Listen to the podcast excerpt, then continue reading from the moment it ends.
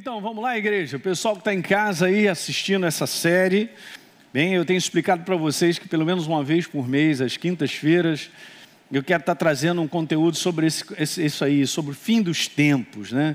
Sobre aqueles tempos do qual a palavra falou que seriam tempos difíceis. O apóstolo Paulo falou que nos últimos dias, os dias serão difíceis. Ele fez um comentário em cima do comportamento do ser humano, né? E todo comportamento da tua vida e da minha vida tem base na nossa mentalidade. Eu vim falando até isso nessa série pela manhã. Tamanha importância desse assunto. Lembra que eu fiz um comentário aqui, o pessoal aí que está assistindo em casa? Eu fiz um comentário no domingo e é uma frase muito boa. A nossa vida é a nossa mente, anote aí, cara.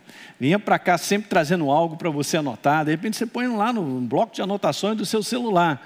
Mas a tua vida é a tua mente, é a tua mentalidade. E como nós precisamos ser transformados na nossa mentalidade? Para quê, pastor? Para que a gente não molde a nossa mentalidade com a mentalidade que está nesse mundo, que é destrutiva. Paulo fala isso lá em Romanos capítulo 12, não é isso? Mas transformai-vos pela renovação da vossa mente. Isso é de maneira contínua, gente. Diga aleluia. Você sabe que é uma tendência a gente falar assim, eu já li isso na Bíblia. Ah, não leio mais o livro de Romanos que eu já sei o que está lá. Mas meu Deus do céu, não funciona. Porque não é uma questão de ter lido, é uma questão do momento. Porque é no momento que é gerado vida daquela palavra que te alimenta. E que o Espírito Santo te fala no momento que você precisa. Com os mesmos versículos e as mesmas passagens de mais de 2000 anos. Então se for falar então do Velho Testamento, então... Ok, queridos? Então não caia nessa cilada de ter ouvido, mas ouvir de maneira contínua para a transformação da nossa alma. Esse carro-chefe chamado mentalidade. Estou animado porque eu vou te falar algo legal nessa noite, continuando. Eu creio que hoje é a quarta parte sobre esse assunto, a forma de pensar errada. Tá legal? Esse é o assunto aí, eu dividi isso. O engano na maneira de pensar. Se muitas vezes nós formamos algo como mentalidade, não está em linha com a palavra, cuidado, porque não vai dar certo, nós estamos no caminho errado. Então eu tenho que cuidar da minha mente, e você também. E a gente não cuida da mente, a gente tomando remédio. Okay? Porque se a gente cuidar da nossa mente de maneira própria, com a pessoa de Deus, a presença dele e a sua palavra, não vou precisar de remédio. Você fica feliz ou não? Mas eu estou precisando de uma relaxada, me dá uns 4 comprimidos aí. É o que está todo mundo fazendo, né? A cachaça, qualquer outra coisa aí.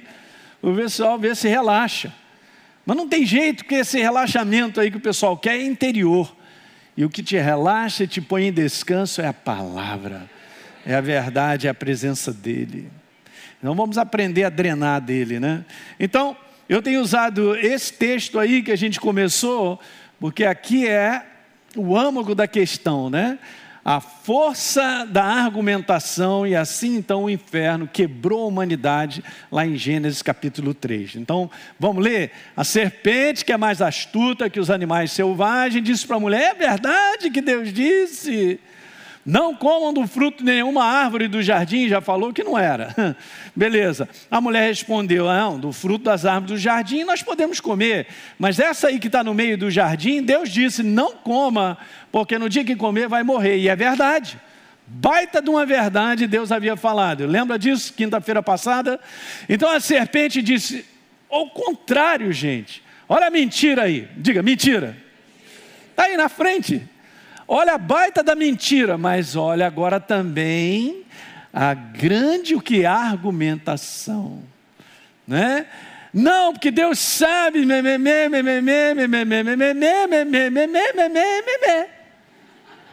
certo? E aí o que acontece? Na argumentação tem um apetite chamado tentação, porque ela olha para a árvore e era boa para se comer, agradável aos olhos, já era. Na força de uma argumentação que levou ela, justamente, né, a humanidade, na pessoa de Adão e Eva, para a tentação no qual eles caíram. E eu venho conversando isso com vocês, né? Todo pensamento que tem por finalidade uma declaração contrária à verdade, alerta, justificando, argumentando com qualquer tipo de pensamento convincente, faz sentido, guarda isso, gente, eu estou repetindo, que o Espírito Santo quer que a gente entenda. Beleza? Então isso é um pensamento errado, cuidado, que por trás tem um engano, ele quer quebrar a mim e a você. Em todas as áreas. Beleza? A força da argumentação exerce uma atração. Ele não é bobo. Ele não vai falar a verdade, porque ele é a mentira. Ele não pode falar diferente daquilo que ele é. Só que a argumentação sobre a mentira, sobre o falso, ela é muito atrativa. Tem uma atração muito grande. E aí a gente tinha falado que um pensamento errado é uma forma light de dizer que é um engano, gente. Ok? Não, pastor, essa palavra não é legal, engano é, mas olha só, o que ele mais faz é que eu e você, a gente possa cozinhar pensamentos que não são verdadeiros. Se não é verdade, é um engano. Então cabe a mim e a você cuidar da nossa mente, cuidar dos pensamentos. Okay? Não se entrega a qualquer pensamento que vem na tua cabeça, por favor. Né? Eu sei que tem gente nova, vocês estão aprendendo muitos conceitos, vocês são importantes. Nós temos que aprender isso, gente. Ok? Você quer viver uma vida saudável? Então cuida dos seus pensamentos, que todo dia a gente é influenciado, coisas chegam na minha cabeça e na sua. Então ser controlado pelo engano, como eu havia falado, é deixar que o pensamento errado, ou os pensamentos errados, nos dominem. Porque a questão é, pastor, mas eu vou te falar, vem uns negócios na minha cabeça. Pois é, vem sobre a tua cabeça que está em casa, vem sobre a minha, mas somos nós que controlamos, se eu vou permitir que eles dominem ou não. Mas pastor, mas como é que eu controlo isso? Você controla pela verdade, porque a verdade levanta e vai identificar que aquele pensamento é falso. Ele não é verdadeiro, mas pastor, ele é agradável. Olha aí, já vai morrer, hein? Esse é o problema, ele é agradável, ele faz sentido, ele é gostoso, mas vai me matar. Somente a verdade identifica aquilo que não é verdadeiro, óbvio.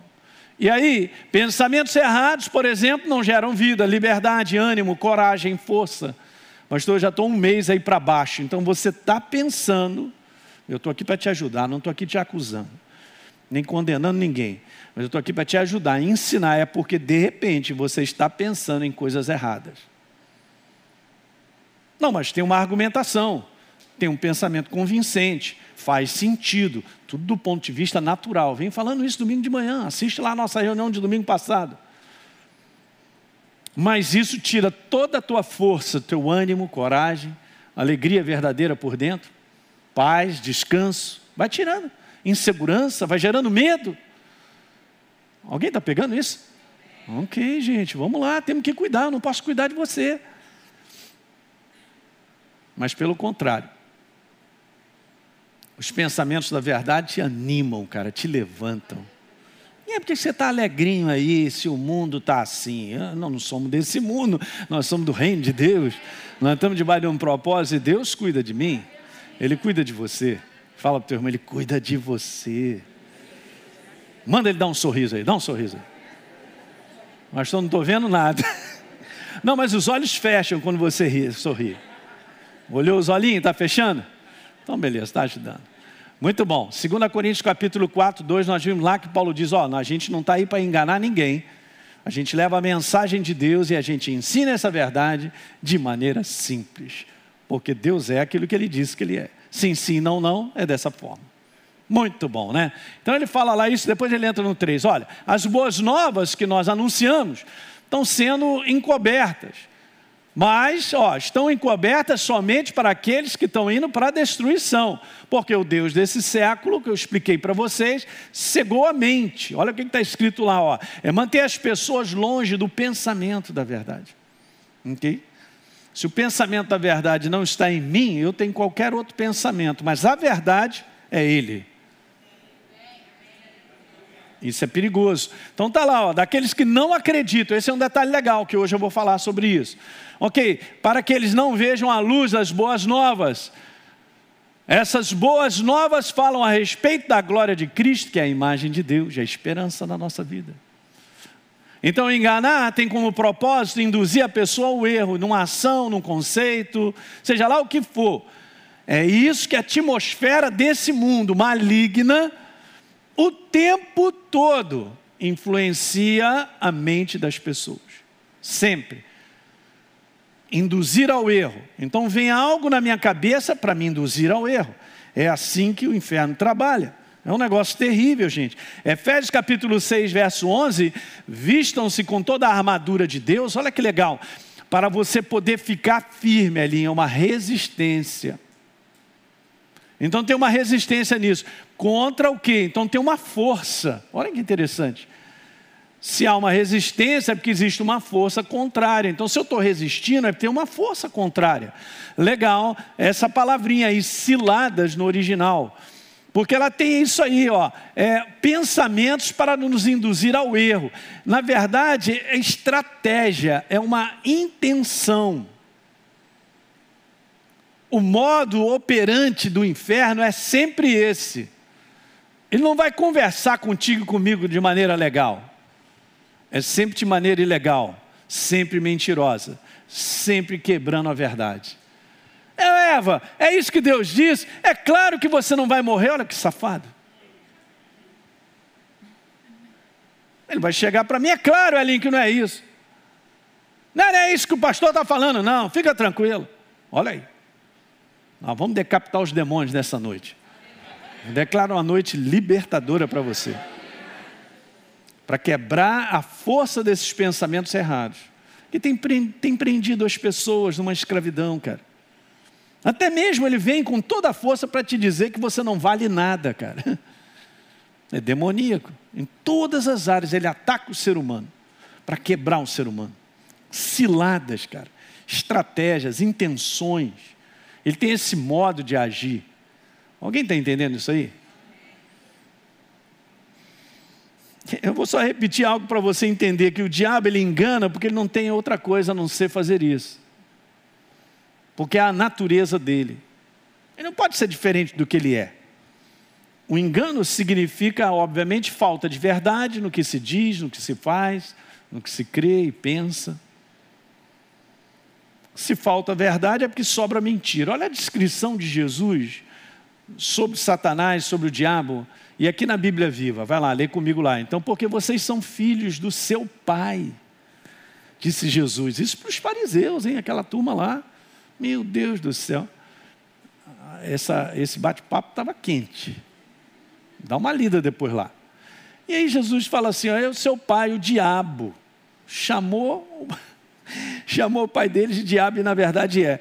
E vocês gostam de fazer as coisas más que ele faz. Ele foi assassino desde o princípio e também sempre odiou a verdade. A verdade é uma pessoa, gente. É a pessoa de Deus. Jesus disse, eu sou a verdade, o caminho, ele é a vida. É isso aí. Odiou a verdade. Não há nenhum pingo de verdade nele. Quando ele mente, isso é perfeitamente normal, porque ele é o pai dos mentirosos. Não tem como, o seu diabo, fala a verdade aí, não tem jeito. Agora, eu vou terminar nessa noite comentando sobre isso, que é legal. Porque veja, Satanás, que é o engano, ele atua no homem, impedindo que o homem venha. Olha só, ele tenta impedir de todas as formas para que o homem venha encontrar e permanecer na verdade. Porque aqui são dois aspectos interessantes. Você vê, um dia eu encontrei a verdade, você também, diga glória a Deus! Mas aí o que ele vai fazer? Ele vai ficar em cima de mim e de você, me perturbando para a gente não permanecer na verdade. Mas agora está falando comigo, exatamente. Então ele trabalha nesses dois lados. Ele vai impedindo as pessoas de encontrar a verdade. E para aqueles que já encontraram a verdade, é o nosso caso, é a igreja do Senhor, ele agora vai mandar bala para a gente não permanecer na verdade. E não pense que essa porta dos fundos não está aberta, porque está. Não, pastor, está escrito na Bíblia uma vez, salvo para sempre. Essa Bíblia é muito poderosa para enganar. E tantas coisas que ele utiliza, fazendo uma meia-verdade, uma composição que agrada a ele, mas ele sabe que é um engano, para que as pessoas se alimentem. Diga aleluia. Às vezes a gente ouve muita coisa dentro da igreja, a gente tem esse ambiente de ouvir uma palavra de um, ouvir uma palavra de outro e tal, o que em si não tem nada de errado. Mas é muito bom a gente não perder a âncora. Okay? Hoje mesmo eu e o Gustavão, os pastores, nós estávamos batendo um papo ali no almoço e a gente estava tomando um café e eu estava comentando algo com o Gustavo, que a gente vê isso aí, não. Olha os comentários humanos, eles são bacanas, tem uma racionalidade legal nisso aí, faz até sentido, não. No final dessa história, olha só, o inferno não vai ganhar não, vai ter muito mais gente no céu do que no inferno. Amém? Agora você já está preparada, né? Não, Janine, eu posso dar um amém, pensar assim, poxa, mas Deus não vai perder esse combate. Não, nosso Deus é maravilhoso, Ele é tremendo e tal. É o inferno que vai tomar na cabeça, vai ficar com menos gente e tal. Beleza, a gente pode concluir, falar um negócio desse e tal. Só tem que tomar cuidado, que a gente vai falando tantas coisas que fazem sentido, são até coerentes, mas a base de nós enxergarmos é a âncora da própria palavra. Se você ouve uma pessoa continuamente, um outro pastor, seja de que lugar for, você tem que tomar cuidado para você não se desviar da âncora chamada palavra. Porque nós podemos articular palavras e montar pensamentos com base na verdade, que não há em si nenhum problema nisso, mas temos que tomar cuidado. Porque tem coisas que estão escritas, é Deus falando. Tem outras coisas que eu estou falando, ou eu posso dar minha opinião, eu acho, eu penso, eu não acho nada, eu não penso nada, eu vou ficar com a palavra. Então, voltando a esse assunto, eu estava falando com o Gustavo, né, Gustavo? A gente fala sobre isso, mas a gente olha, por exemplo, inúmeras passagens falando de um conteúdo pequeno.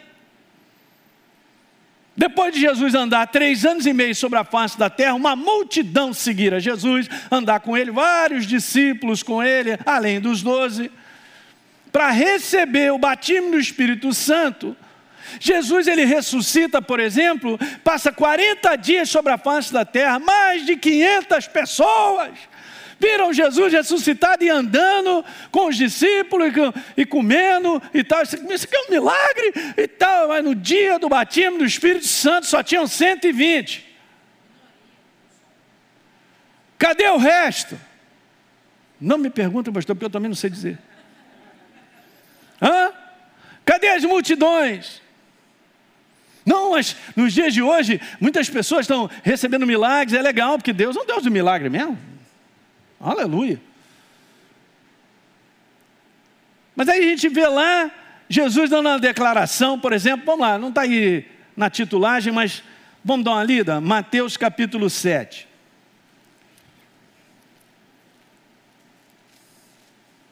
Mateus capítulo 7. É o mesmo que está em Lucas 13. E aí Jesus dá essa declaração. Vamos ler isso aqui em Lucas 13, que eu acho que está melhor. Lucas 13, eu acho que dá uma visão melhor.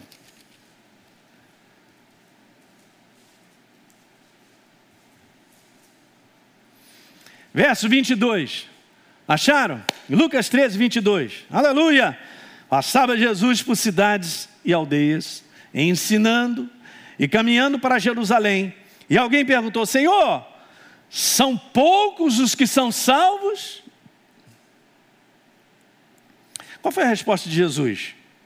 Esforçai-vos por entrar pela porta larga. Porta estreita. Pastor, então já vou até perder peso em 2021 para ver se eu consigo entrar pelo menos de ladinho nela. Porque se perder peso é bom. Já está escrito que ovelha gorda não entra no céu. Alguém me contou essa história. conversa, né?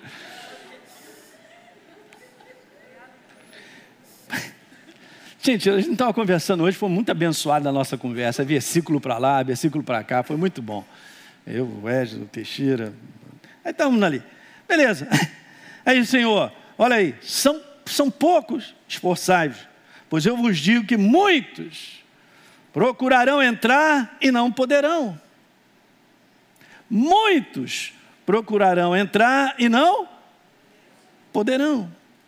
Olha que legal, então vamos voltar lá agora para Mateus 7. Porque é a referência cruzada. E aí, Jesus diz assim, verso 13: entrai pela porta estreita, ali, larga é a porta, verso 13, Mateus 7. Larga é a porta, espaçoso o caminho que conduz para a perdição, e são muitos os que entram por ela. Verso 14: porque estreita é a porta e apertado o caminho que conduz para, e são... Esse é o conteúdo escrito. Deixa eu te falar, essa é a nossa âncora. Não, mas aí eu posso tirar aqui uma conclusão de que então Jesus perdeu? Jesus não perdeu, ele sempre venceu. Você entende, gente? Porque está escrito. Então assim, eu só estou querendo considerar isso, que muitas vezes a gente fala coisas, mas você tem que ir para a âncora chamada verdade, palavra. Por tradição, o próprio povo de Israel tinha muitas coisas acrescentadas à verdade, que eu não diria nem acréscimo, mas são interpretações de coisas que esse livro se tornou mais poderoso e maior que a própria lei. Alguém está entendendo? E era mais considerado que a própria verdade. A tua segurança, olhem para mim todos, vocês estão em casa, estão me olhando mesmo, não tem que olhar para a televisão, não tem jeito. Ok, mas ó, a tua segurança está na verdade escrita, porque foi assim que Jesus venceu. Pastor, tem alguma coisa errada em tirar uma conclusão? Não, desde que você tome cuidado para não estar fora daquilo que está escrito. Não é a opinião, não é o que eu acho. Eu não sei, mas o conteúdo de poucos é sempre assim. O povo de Israel era o menor na terra da promessa, que tinha de desapossar muitos. É sempre um conteúdo assim, o menor contra o maior. É Davi contra Golias. Não, pastor, mas aí Deus não está anunciando para todo mundo? Ele está, porque ele é um Deus justo. Quantos creem que Deus é justo? Não me pergunte, cara. Mas esse eu creio. E para cada pessoa que desce ou vai para o lugar errado, Deus é um Deus justo. Repita, Deus é um Deus justo. Ele é um Deus justo. Porque está escrito. Aleluia. Ele é um Deus justo. Acabou. E daí, pessoal, pastor, dá para pensar mais? Não, não dá. Tem que tomar cuidado. Porque aqui está a nossa segurança. Eu quero te falar, essa segurança, você precisa cuidar disso.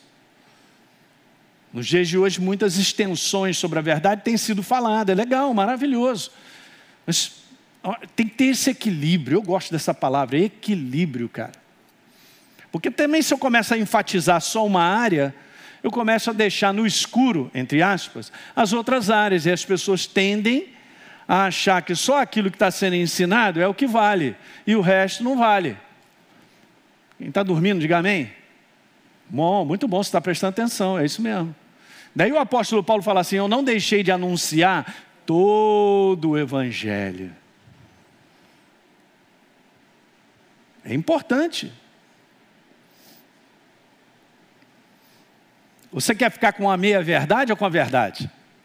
Mas às vezes a verdade, ela não é tão saborosa para a nossa carne. Vai ter que comer esse pepino. Isso é a carne, mas é verdade. Vai te fazer bem. Não é não? Um gilozinho. Camarão não. Camarão não vale nada. Eu só quero essa parte agradável aí, pastor. É, cara, não, você não pode viver com a parte agradável. Nós temos que viver com toda a verdade. Então tem arroz, tem feijão, tem legumes, o que mais? Tem tudo ali. É isso aí. Diga aleluia. Essa é a nossa segurança. Então, ele vai sempre entrar para impedir as pessoas de encontrarem a verdade, e aqueles que encontraram, ele vai impedir de que a gente permaneça na verdade. Então vamos ver isso? Ok, essa é a primeira maneira. Para aqueles que não creem na verdade. Ok? O que ele faz? A cegueira do entendimento. Ele trabalha nisso, numa mentalidade contrária à verdade, porque não creram na palavra. Você tem que dar glória a Deus porque você criou, cara, entregou tua vida para Ele. Porque nesse exato momento, essa palavra está sendo anunciada sobre a face da terra e muitos estão nessa condição. Não creem. Não creem. Até mesmo nós estávamos lembrando de uma passagem de Lucas capítulo 16, onde o rico lá no inferno, falando com Abraão, diz: pai Abraão, manda Lázaro e ter lá na minha casa, que eu tenho 5 irmãos doidos, para eles não virem para esse lugar aqui terrível de tormento e tal. E Abraão falou para ele: não, eles têm os profetas, têm as escrituras. Porque Deus continua usando o próprio homem, o ser humano e a sua palavra para anunciar salvação para as pessoas. E mesmo que ressuscite, disse Abraão, alguém dentre os mortos, não ouvirão. Por quê? Coração fechado.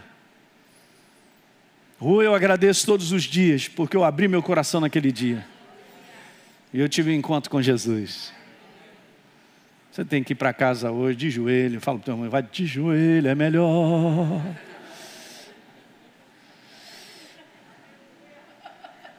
Você não faz ideia de bilhões de pessoas na cegueira. Bilhões, fala bilhões. Chega a doer o nosso coração. Bilhões, bilhões. Nós somos a minoria da minoria da minoria de uma estatística que tem que botar vírgula, vírgula, vírgula, vírgula, vírgula, vírgula. Aleluia. Você que está em casa aí, pensa um pouquinho sobre isso. Medita na bondade de Deus. No quanto você abriu o teu coração para acreditar, e Deus só trabalha com esse tipo de coração.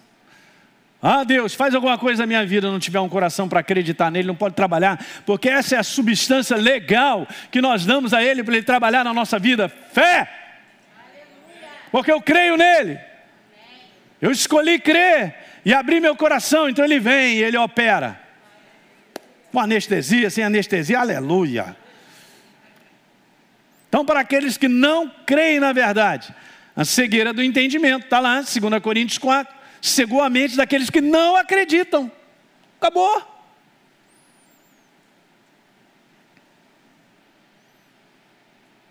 Para que eles não vejam a luz das boas novas.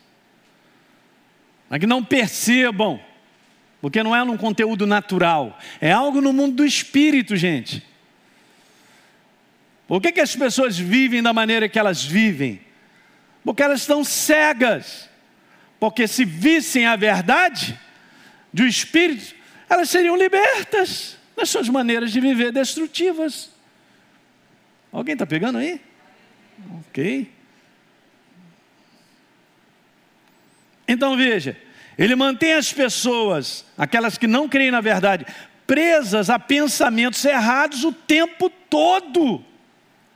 São conceitos errados, crenças que elas mesmas estabeleceram para elas, que não têm fundamentação de verdade, e estão presas e acreditam, não, isso aqui é o certo, isso aqui é verdadeiro. Ele sugestiona, veja lá, o homem a formar uma crença em cima dos seus próprios valores, que acredita, os seus conceitos. Mas é algo que o homem formulou. Ele escolhe, fora da verdade, qual será a sua crença, o seu padrão de viver por moral, seja lá o que for, ética. É por isso que o homem está todo quebrado de caráter, cara. Ele não tem isso.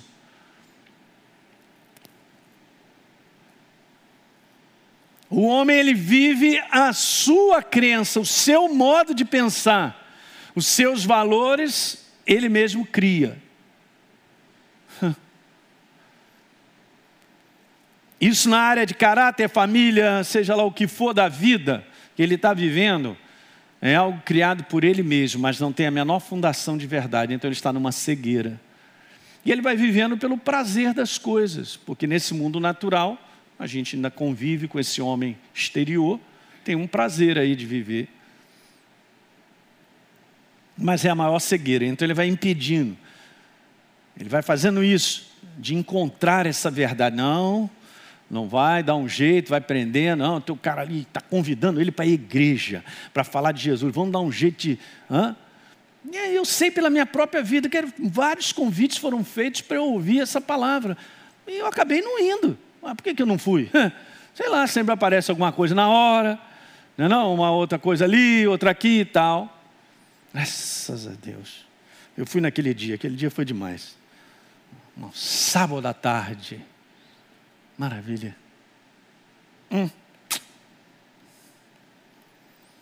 E a segunda maneira? Ele vai tentando impedir. A primeira é essa aí, ó. Para aqueles que não creem, ele vai só sugestionando. Agora vai o nosso caso aí, hein? Ele vem perturbar para a gente não permanecer na verdade. Para aqueles que creem na verdade, ele vem trabalhando isso aí, ó. A força de uma argumentação humana. É só um detalhe, Adão e Eva sabiam que Deus havia dito para eles? Sabiam. Então agora ele vai trabalhar em cima de mim e de você qualquer argumentação para desconsiderar a verdade. Porque tem um sacrifício nisso.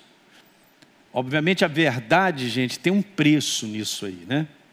A gente continuar andando na verdade tem um preço para pagar. Mas ele vai trazendo argumentações. Não sei se você lembra aqui, na semana passada o pastor Carlinhos me ajudou com uma voz ali que não é celestial, mas que vem na mente, dizendo várias coisas e a gente diz, é isso mesmo, porque as conclusões são muito bem feitas, elas fazem sentido, não é não? E tá, aquilo ali é atrativo, eu tenho razão, é a força da minha razão, eu tenho razão, e tal, em todas as áreas. Dá uma assistida lá, se você não assistiu, na quinta-feira passada. Mas é isso. Veja só que interessante aí, ó. Ele vai e sugestiona a mim e a você a ultrapassar os limites da verdade. Ele também faz isso, ele retira a verdade. Ou torce a verdade, ou fica só, ele fica com meia verdade e está bom. Não, meia verdade não funciona. Vai acrescentando outro tipo de pensamentos que não são verdadeiros. E aí por quê? Por causa de tradição, tem muita tradição dentro de igreja. Muita tradição. E tradição, gente, é que eu quero colocar para você, porque pode ser algo que constrói o ser humano ou não. Porque às vezes são tradições porque o homem criou. Ele criou a sua maneira de pensar. Não, a gente pensa aqui assim, assim, assado. Qual é a doutrina da sua igreja? A Bíblia? Não, aqui a gente tem umas outras coisas e tal. Então isso aí é muito perigoso, mas a gente crê em Deus, a gente crê na verdade, mas não é ensinado a ficar estritamente com o que está escrito. Então você tem que conferir o que você está ouvindo, se está escrito. Gente, a força de uma argumentação é muito grande. O ser humano tem uma capacidade de abrir a boca e persuadir as pessoas tremendas, cara. Um maluco aí, no século passado, levantou uma nação toda chamada Alemanha, porque a capacidade de persuadir as pessoas de que eles eram o máximo, de que eles eram uma raça que não tinha nada igual, e que eles tinham que avançar e conquistar, e todo mundo lá... hipnotizados pela força de alguém que abre a boca, começa a ouvir uma pessoa que tem persuasão, toma cuidado, porque se for verdadeiro, amém, porque senão você está botando aquilo para dentro, chama-se influência, e aquilo vai penetrar dentro de você, sem você perceber, e vai começar a trocar a sua maneira de pensar. Eu estou te falando. É por isso, gente, que não tem nada mais poderoso, escuta agora, você que está em casa, do que ler a Bíblia e orar Ficar na presença de Deus e ler a Bíblia. Ficar na presença de Deus e ler a Bíblia. Ficar na presença de Deus e ler a Bíblia. Ficar na presença... Mas então, isso eu não faço, eu nunca li a Bíblia e tal. Mas você crê, é uma nova criatura. Não, mas eu estou ouvindo aí, a internet está lotada. Está lotada mesmo. Amém por isso. Mas eu estou te falando daquilo que o inferno faz, para que eu não permaneça na verdade. Ele tem que contaminar essa verdade. Ele tem que chegar ultrapassando coisas, colocando outras meias verdades, um negócio. Quando você vê, esse combustível não é puro. E ele começa a influenciar a minha mente. E aí está chegando uma nova igreja. A igreja da internet dos últimos tempos. É a nova igreja. Não, pastor, que isso? Você está me ofendendo. Eu não estou te ofendendo, cara. Eu só estou te dizendo que isso não está escrito. Está escrito nos congregar. Mas não posso, aquele vírus. Aquele... Vamos ter que conviver com esse bicho aí. Mas nós somos de Deus. Ele tem guardado, protegido. Tem cuidado de cada um de nós. Eu não posso deixar de me congregar. De estar no corpo de Cristo, cara. De estar contigo, porque isso é bíblico. Deus habita no meio do seu povo, cara. Isso é do inferno para distanciar as pessoas e causar mais malefício.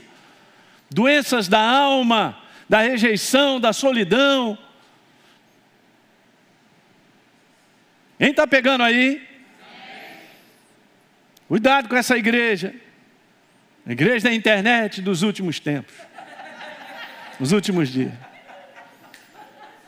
Ei, pastor, só está falando de você mesmo. É o inferno, fala conversando comigo. Você cala sua boca, rapaz. Não, é para baixo que eu tenho que falar. Você cala sua boca. Porque a gente está levando a mensagem para as pessoas. Ok, pastor, mas cada um de nós tem que se congregar. Temos que estar ligado ao corpo. Célula fora do corpo não vive. Então aí, ele vai trazendo várias coisas novas. Bom, mas isso é novo, eu não havia pensado. Eu posso ficar nessa tranquilidade, está em casa, a hora que eu quiser, pego lá, assisto uma mensagem, eu estou na igreja do Senhor, o Rei da Glória. Não está. Não está. Não, pastor, mas é fácil, é tranquilo. Mas beleza, isso são exceções. Eu não posso estar presente, não consegui, ou eu tenho um trabalho, eu estou dando de plantão, sei lá o que eu faço. Beleza, gente, eu sei o que é isso. Ao longo de muitos anos eu também trabalhei como plantonista, muitas vezes não podia estar domingo na igreja e tal, e naquela época não tinha internet. Então isso é um benefício para muitas pessoas ouvirem o Evangelho. Mas eu achar que as coisas estão mudando e agora tem uma nova igreja chegando aí, que é essa aí, da internet dos últimos dias, está tudo errado. Tome cuidado com meias verdades. Alguém está pegando? Ô, pastor, mas brigadeiro é gostoso. Se você comer 10, vai morrer. Vai para o banheiro, vai dar piriri. Beleza e tal. Mas... Aí, pastor, mas já me acostumei. Esse é o problema. Eu acabo caindo num hábito. Um hábito de é mais fácil ficar em casa. Magoei, pastor. Retire esse detalhe. Não, gente. A gente tem que estar ligado. O inferno tem essa arte milenar de enganar. Milenar. Diga para o teu irmão, milenar. Então não pensa que ele é trouxa. Eu tenho que tomar cuidado, a gente tem que ter um respeito. Não um respeito a ele pela obra dele, porque a gente já está liberto. Ele é inimigo derrotado, mas não pensa que ele é trouxa. Porque essa é a intensidade dele naqueles que creem, para que eu não permaneça na verdade. E aí o pessoal vai soltando, cara. Vai soltando, porque faz sentido, é legal, bacana, não, tá, quando vê. Então, a tradição da interpretação, conveniência do seu próprio interesse, a vontade. Você sabe disso, né? O melhor caminho não é o caminho mais fácil. Não vou nem continuar, é isso aí. É o caminho certo. Né? Estava conversando com uma pessoa, a gente estava conversando sobre alguma coisa aí. Conversando também, né, essa semana aí, sobre isso. Aí me trouxeram, pastor, mas a situação é essa, aquilo, outro e tal. E lá no fundinho, desejo da gente fazer algo, Legal, bacana, em si não tem problema nenhum, mas lá no fundinho tem uma vozinha que diz assim: essa é a sua consciência, pastor. E a consciência está dizendo isso, isso e isso. É a nossa consciência recriada em Cristo Jesus. Se você lê, se você está com a palavra, você tem comunhão com Ele, a tua consciência, cara, ela vai gritar, ela vai falar. Segue essa consciência recriada em Cristo Jesus. Não, mas aí o pastor, eu vou perder, mas vai ser bom, aquilo outro, o que tem? Ei! O que tem? Não tem nada. Só que a minha consciência está dizendo: não, não, não, não. Mas o que tem é bom. Hã? Ela olhou para a árvore, viu que era desejável, agradável aos olhos. Moleu.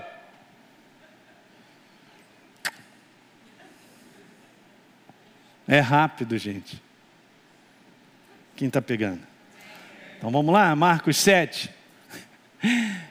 Os fariseus chegaram e perguntaram: não vivem conforme a tradição dos anciãos, os seus discípulos?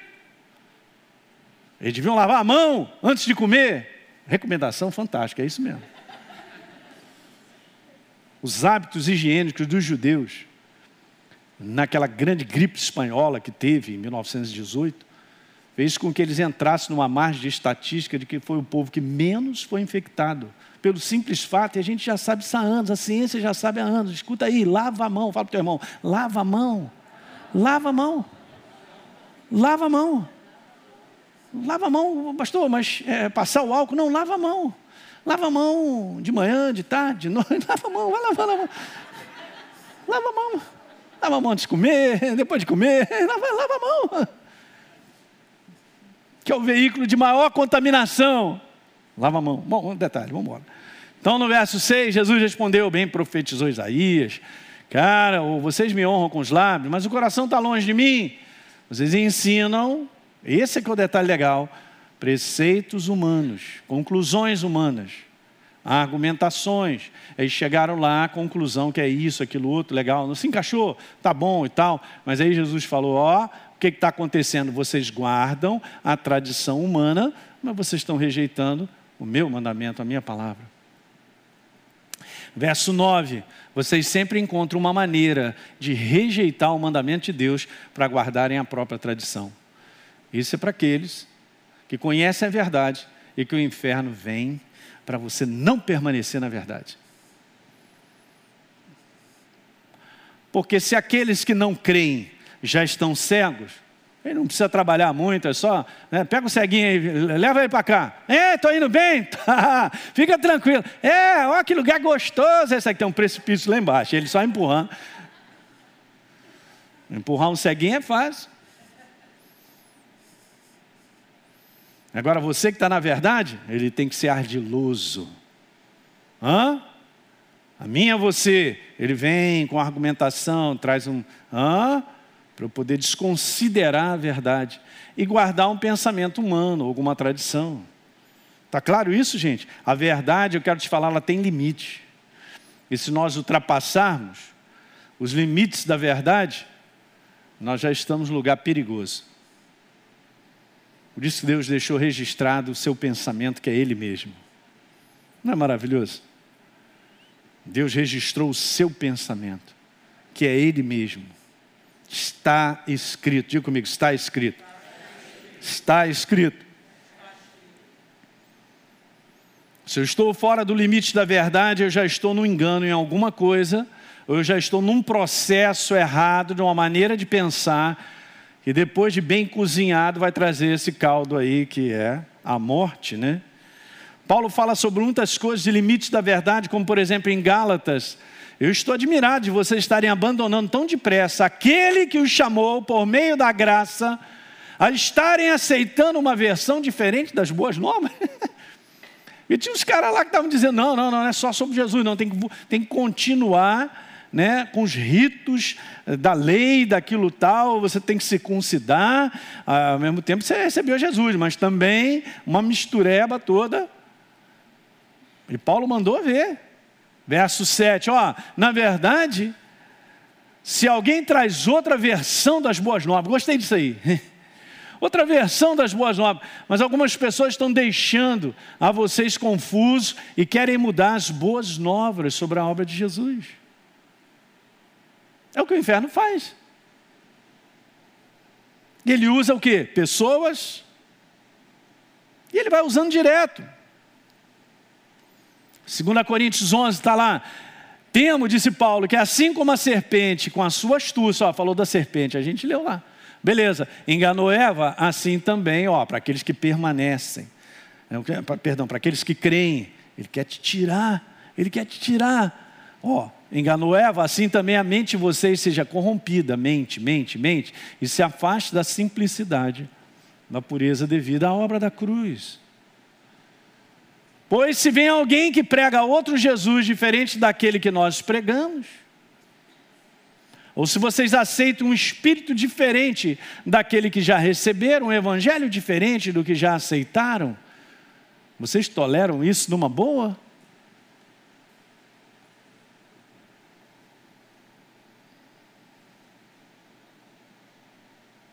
Deu para entender isso aí, gente?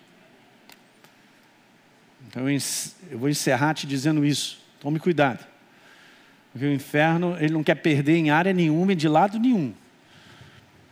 Para aqueles que não creem, debaixo de uma cegueira. É por isso que a gente tem que orar. É que as cegueiras, elas caiam. Poder de cegar as pessoas. Isso tem membros da nossa família e situações. Estão cegos ainda. Estão cegos.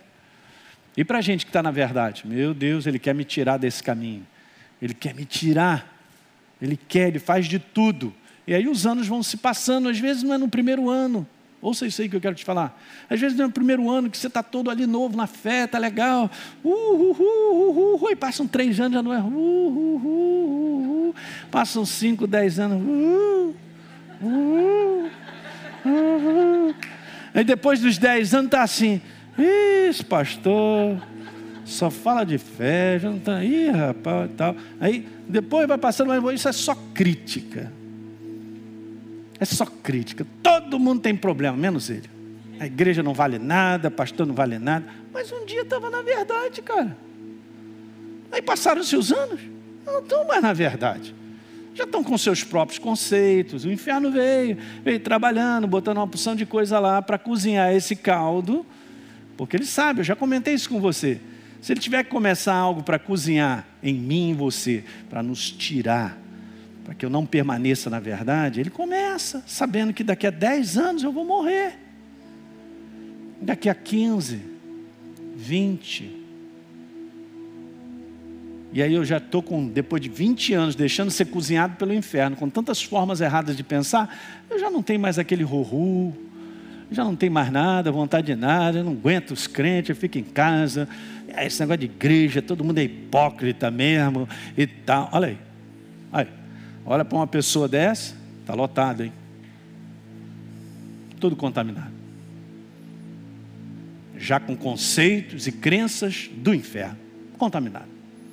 Não, cara, volta aí o teu primeiro amor, como é que é? Vai voltar para a igreja? Que voltar para a igreja, rapaz? Vou te falar, só enquanto lá. Encontrei uns diáconos lá, coitado, sempre os diáconos, o problema são os diáconos, né? Diácono é um problema sério e tal. É, os diáconos, o pastor fez isso, blá, blá, blá, blá, blá, blá, blá. Olha lá. Mortinho, não sabe. Fora da verdade. Você tem que cuidar da tua mente. O que você anda pensando a meu respeito? Falando para vocês que são daqui, a respeito da igreja do Senhor, a respeito de pessoas, a respeito da minha esposa, meu marido, da minha casa. Toma cuidado com o que você está pensando, porque se não está trazendo ânimo, renovo, alegria, força, se os olhinhos não estão brilhando, nós estamos numa maneira errada de pensar, que o inferno está cozinhando para quebrar eu e você. Eu quero te ver daqui a 15, 20 anos, né? Você que está bem velho aí pode morrer, que não tem problema não, vai para Jesus logo. Brincadeira. Vocês me conhecem. Mas eu quero te ver daqui a 20 anos firme, cara. Seus olhinhos vão continuar brilhando ainda? Isso, então você tem que dar esse amém todo dia. ok? A gente tem que garantir isso todo dia. São escolhas. Mas guarda isso que eu vou terminar dizendo só isso, voltar a lembrar. Tua segurança está na palavra escrita e na tua comunhão que você tem com Deus. Vamos ficar de pé. Aleluia. Muito bem. Você que assistiu esse vídeo e foi gerado fé no teu coração, eu simplesmente quero fazer um convite para que você receba a Jesus como Senhor e Salvador. É muito simples, basta apenas você abrir o teu coração sem reservas, acreditando nessa obra feita na cruz do Calvário, onde Deus liberou o perdão dos nossos pecados, para que a gente possa ser transformado numa nova pessoa por dentro. Então, simplesmente, abre o teu coração e, em sinceridade, repita comigo essa oração. Diga assim comigo: Senhor, eu entrego a minha vida em tuas mãos nesse exato momento. Com toda a sinceridade do meu coração, me abro para receber a Jesus como Senhor e Salvador da minha vida.